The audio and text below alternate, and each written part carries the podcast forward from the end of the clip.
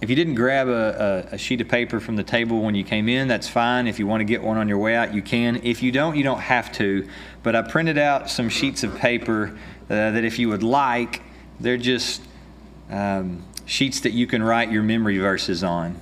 Um, remember, we're trying to uh, commit to memory at least one verse from each chapter of Proverbs.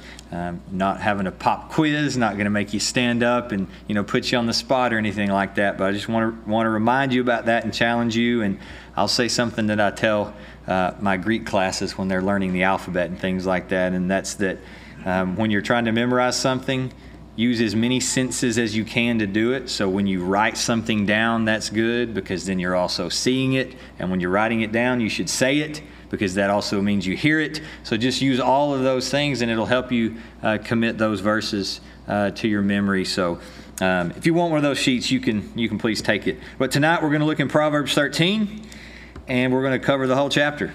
So it's going to be a little similar to last week where you've got to buckle up because we're, we're moving through an entire chapter pretty quickly. And we'll read every verse. Um, and, and I may say more things about some verses than others. But tonight we're also going to sort of jump through the chapter. Okay, we're not going to read them in order because there's, there's some themes in the chapter uh, that go together, and I'm going to sort of try to pull those verses together. We're going to start by doing that. I hope that you can see what verses are on the slide here. Uh, we'll pull them together verse 1, 10, 13, 14, 18, and 24. So there's no, there's no pattern there, but you'll see a, connection. And they, they all fit together with this theme of correction or discipline or, or teachability. Um, we saw that a lot during the first nine chapters of Proverbs where Solomon urged his son to listen, to heed his advice, to listen to wisdom. Um, and we've seen it again now that we're in this rapid fire section. We saw it at the beginning of chapter 12 when Solomon said, Whoever loves discipline loves knowledge, but he who hates reproof is stupid. We talked about that verse last week. But look at verse 1 of chapter 13. You see something similar. A wise son hears his father's instruction, but a scoffer does not listen to rebuke. Remember this word instruction here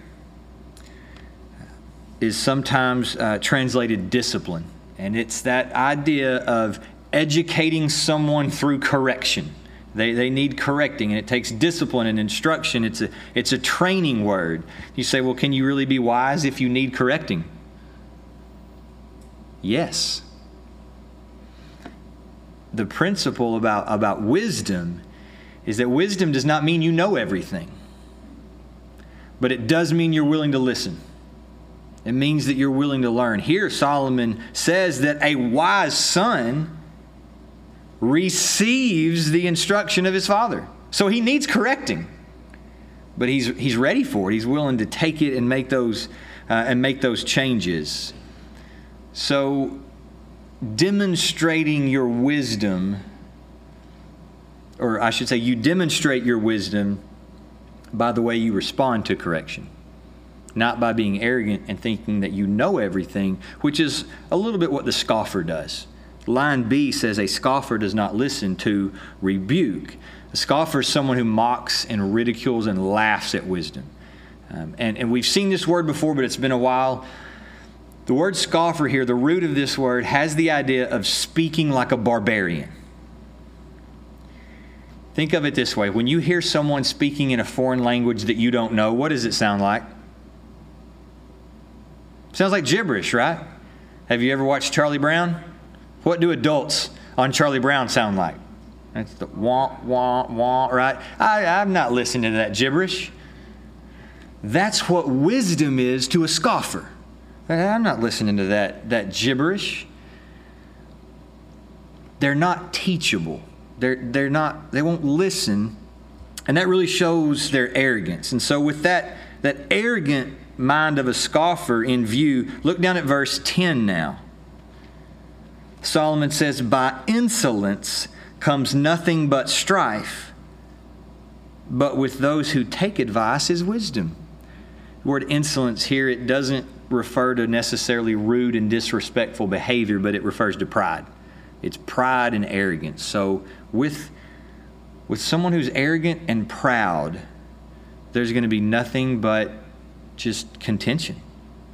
He says in verse 10, nothing but strife. If you have an attitude where you think you are always right, that you can learn nothing from, from nobody, you never need advice, you never need to be corrected, you're going to have a lot of arguments. You're going to have a lot of quarrels and a lot of strife. It's just going to be the way it is. And that's what Solomon's teaching us here. But wisdom comes from being humble enough to accept wisdom, to accept uh, advice, to accept the, the input of others. But as we move on, we'll move to verse 13 and 14 now. When we're talking about the advice and the input of others, we're not just talking about different opinions about random things all the time. Well, that's fine. But look at verse 13 and 14. Whoever despises the word brings destruction on himself, but he who reveres the commandment will be rewarded. The teaching of the wise is a fountain of life, that one may turn away from the snares of death. We're not just talking about listening to other people's opinions, but ultimately we're talking about godly correction, and especially from God's Word in verse 13, you see these terms word and commandment. Both of these terms are used in the Old Testament to describe the Old Testament, they are used for Scripture. And I like what one author says here uh, because we don't see it often in Proverbs, but he says this is a reminder that revealed religion is presupposed in Proverbs. You got to think back about 25 lessons ago to some of our intro lessons. We've had that many lessons in Proverbs already. I made the point that Proverbs did not just drop in out of the sky, out of nowhere, but that it has a context. First of all, it was written by the king of Israel, who happened to be the son of David. It's written in the overall framework and context of the Old Testament. Um, it it begins by assuming that Yahweh is the God that has wisdom. There's all of these just, uh, as Kidner says, this revealed religion that's presupposed.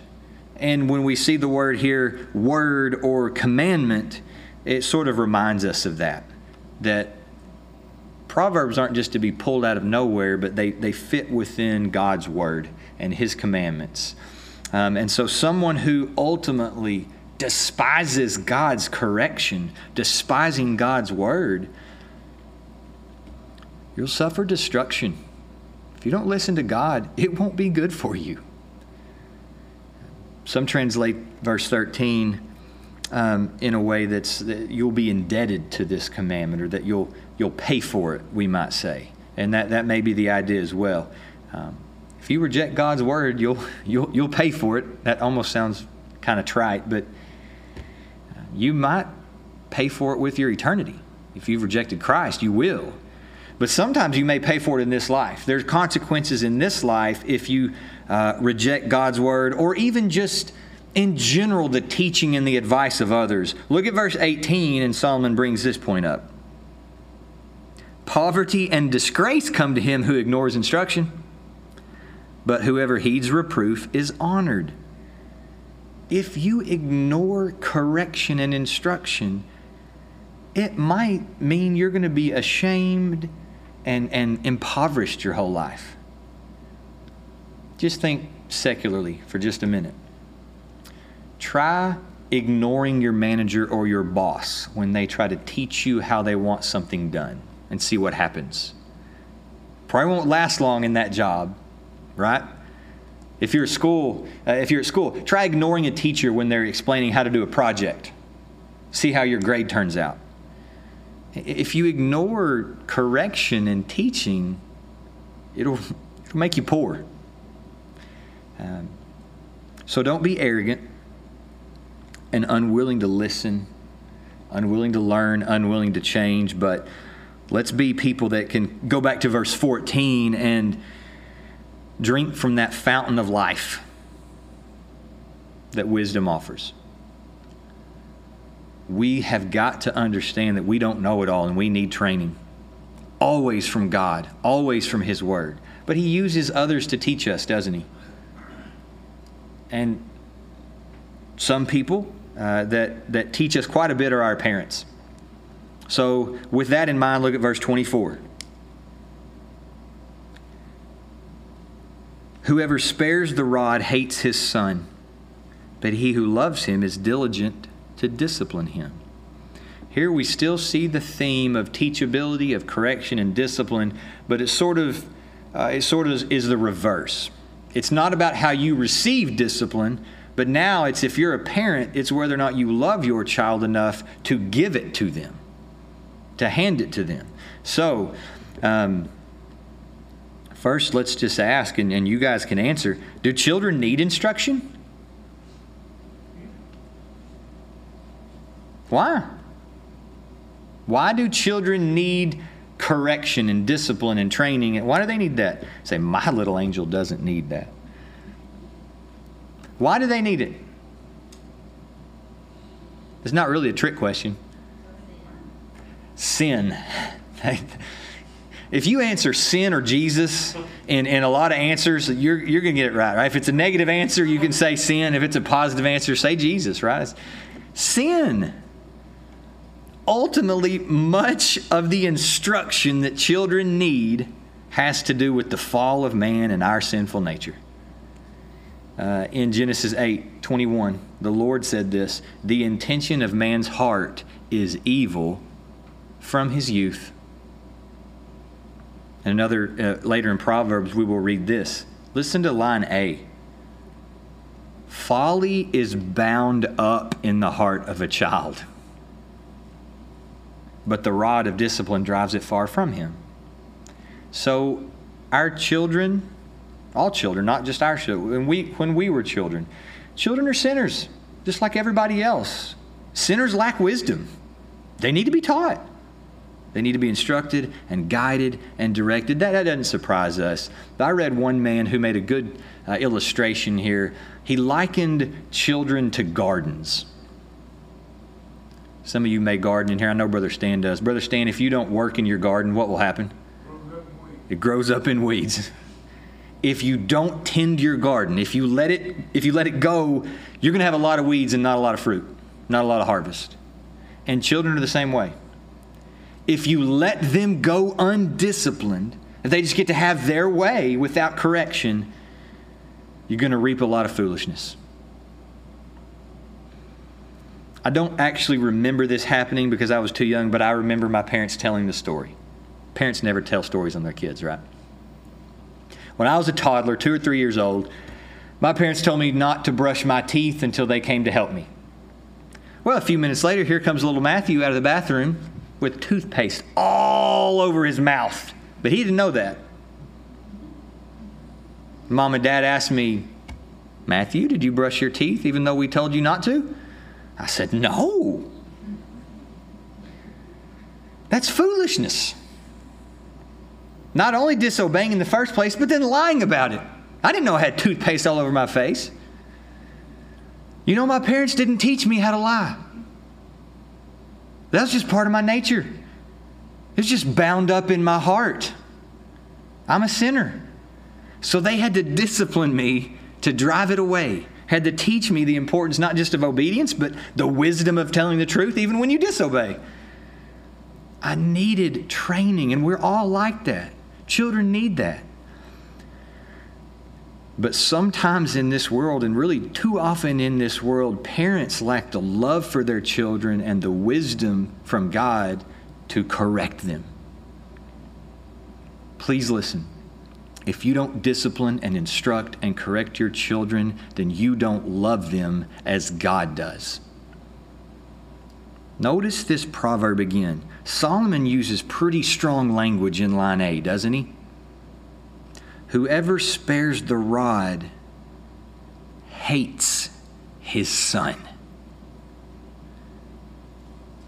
If I would have asked you before this lesson started to finish this proverb, whoever, has, uh, whoever spares the rod, fill in the blank, what would you have said?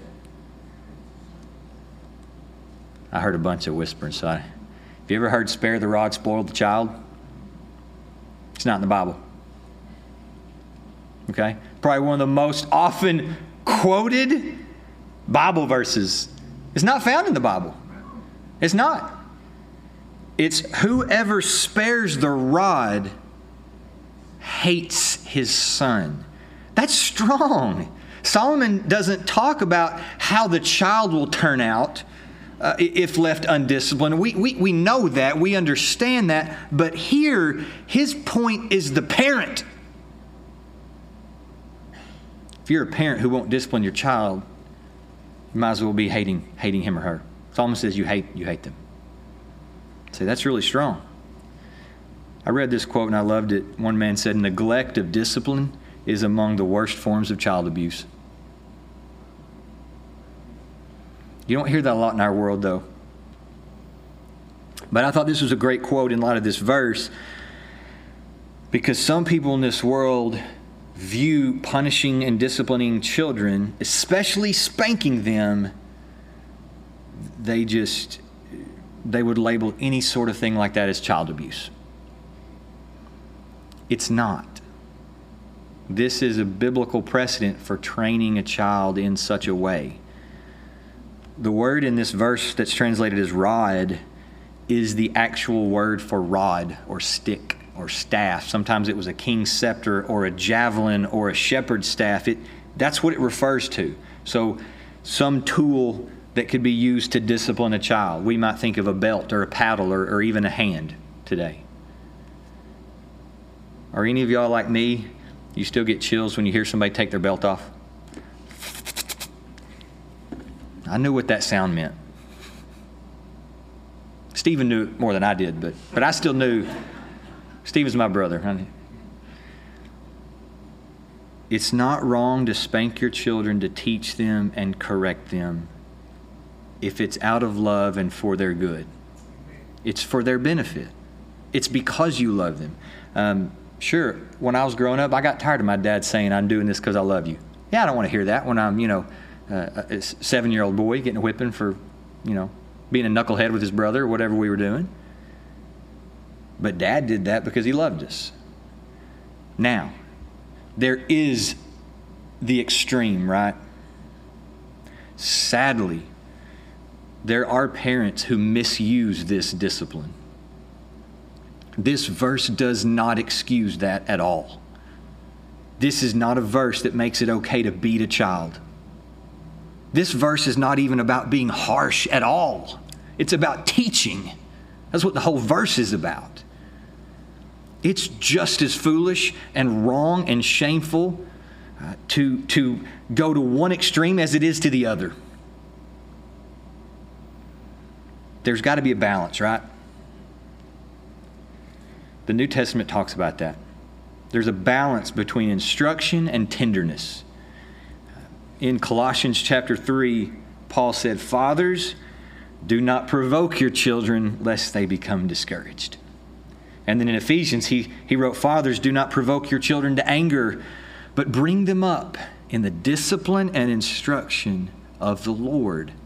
So if we, if we take those verses and we pull in some of this from Proverbs, we should see the balance that we must raise our children by teaching them about the Lord from His Word, teaching them what He expects, correcting them when they're wrong, teaching them about that.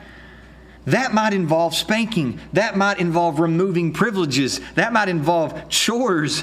It may depend on the child and, and their age. It may, it may take some parental wisdom uh, to know what method your child responds to and how they learn whenever uh, verbal rebuke isn't enough.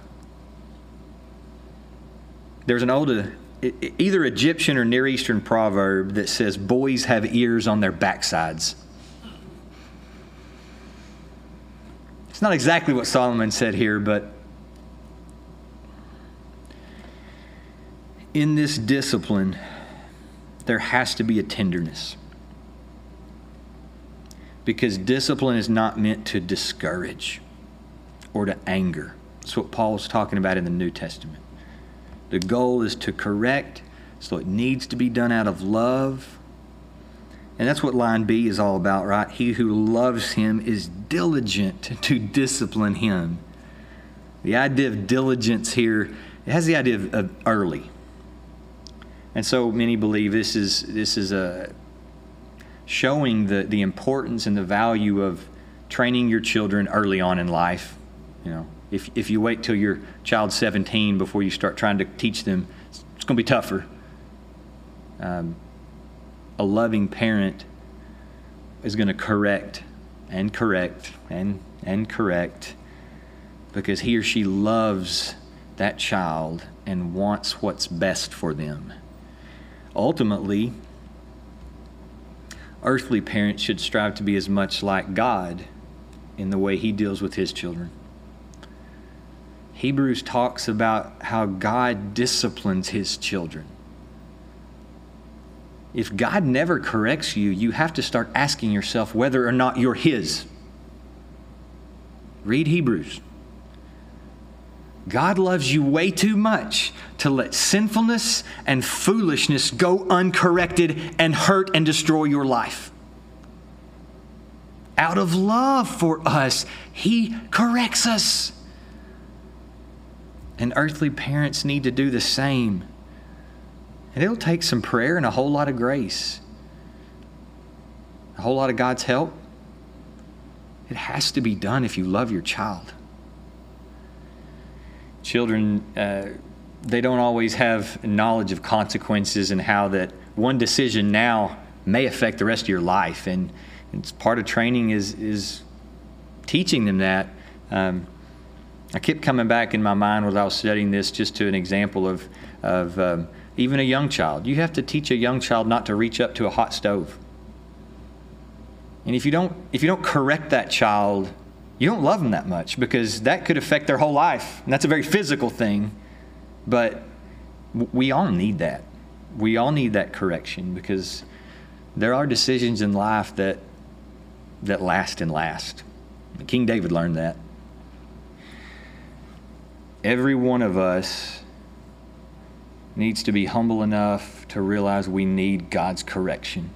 We need to be thankful that God loves us enough to correct us instead of just wiping us out the first time we, we did something wrong.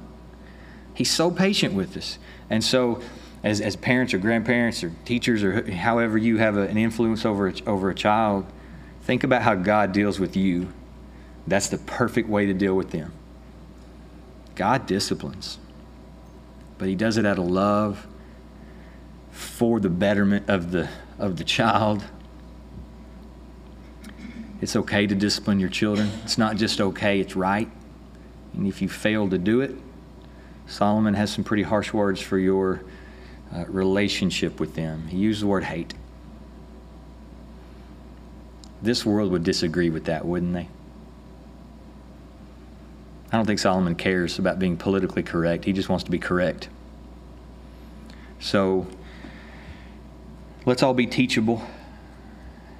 And um,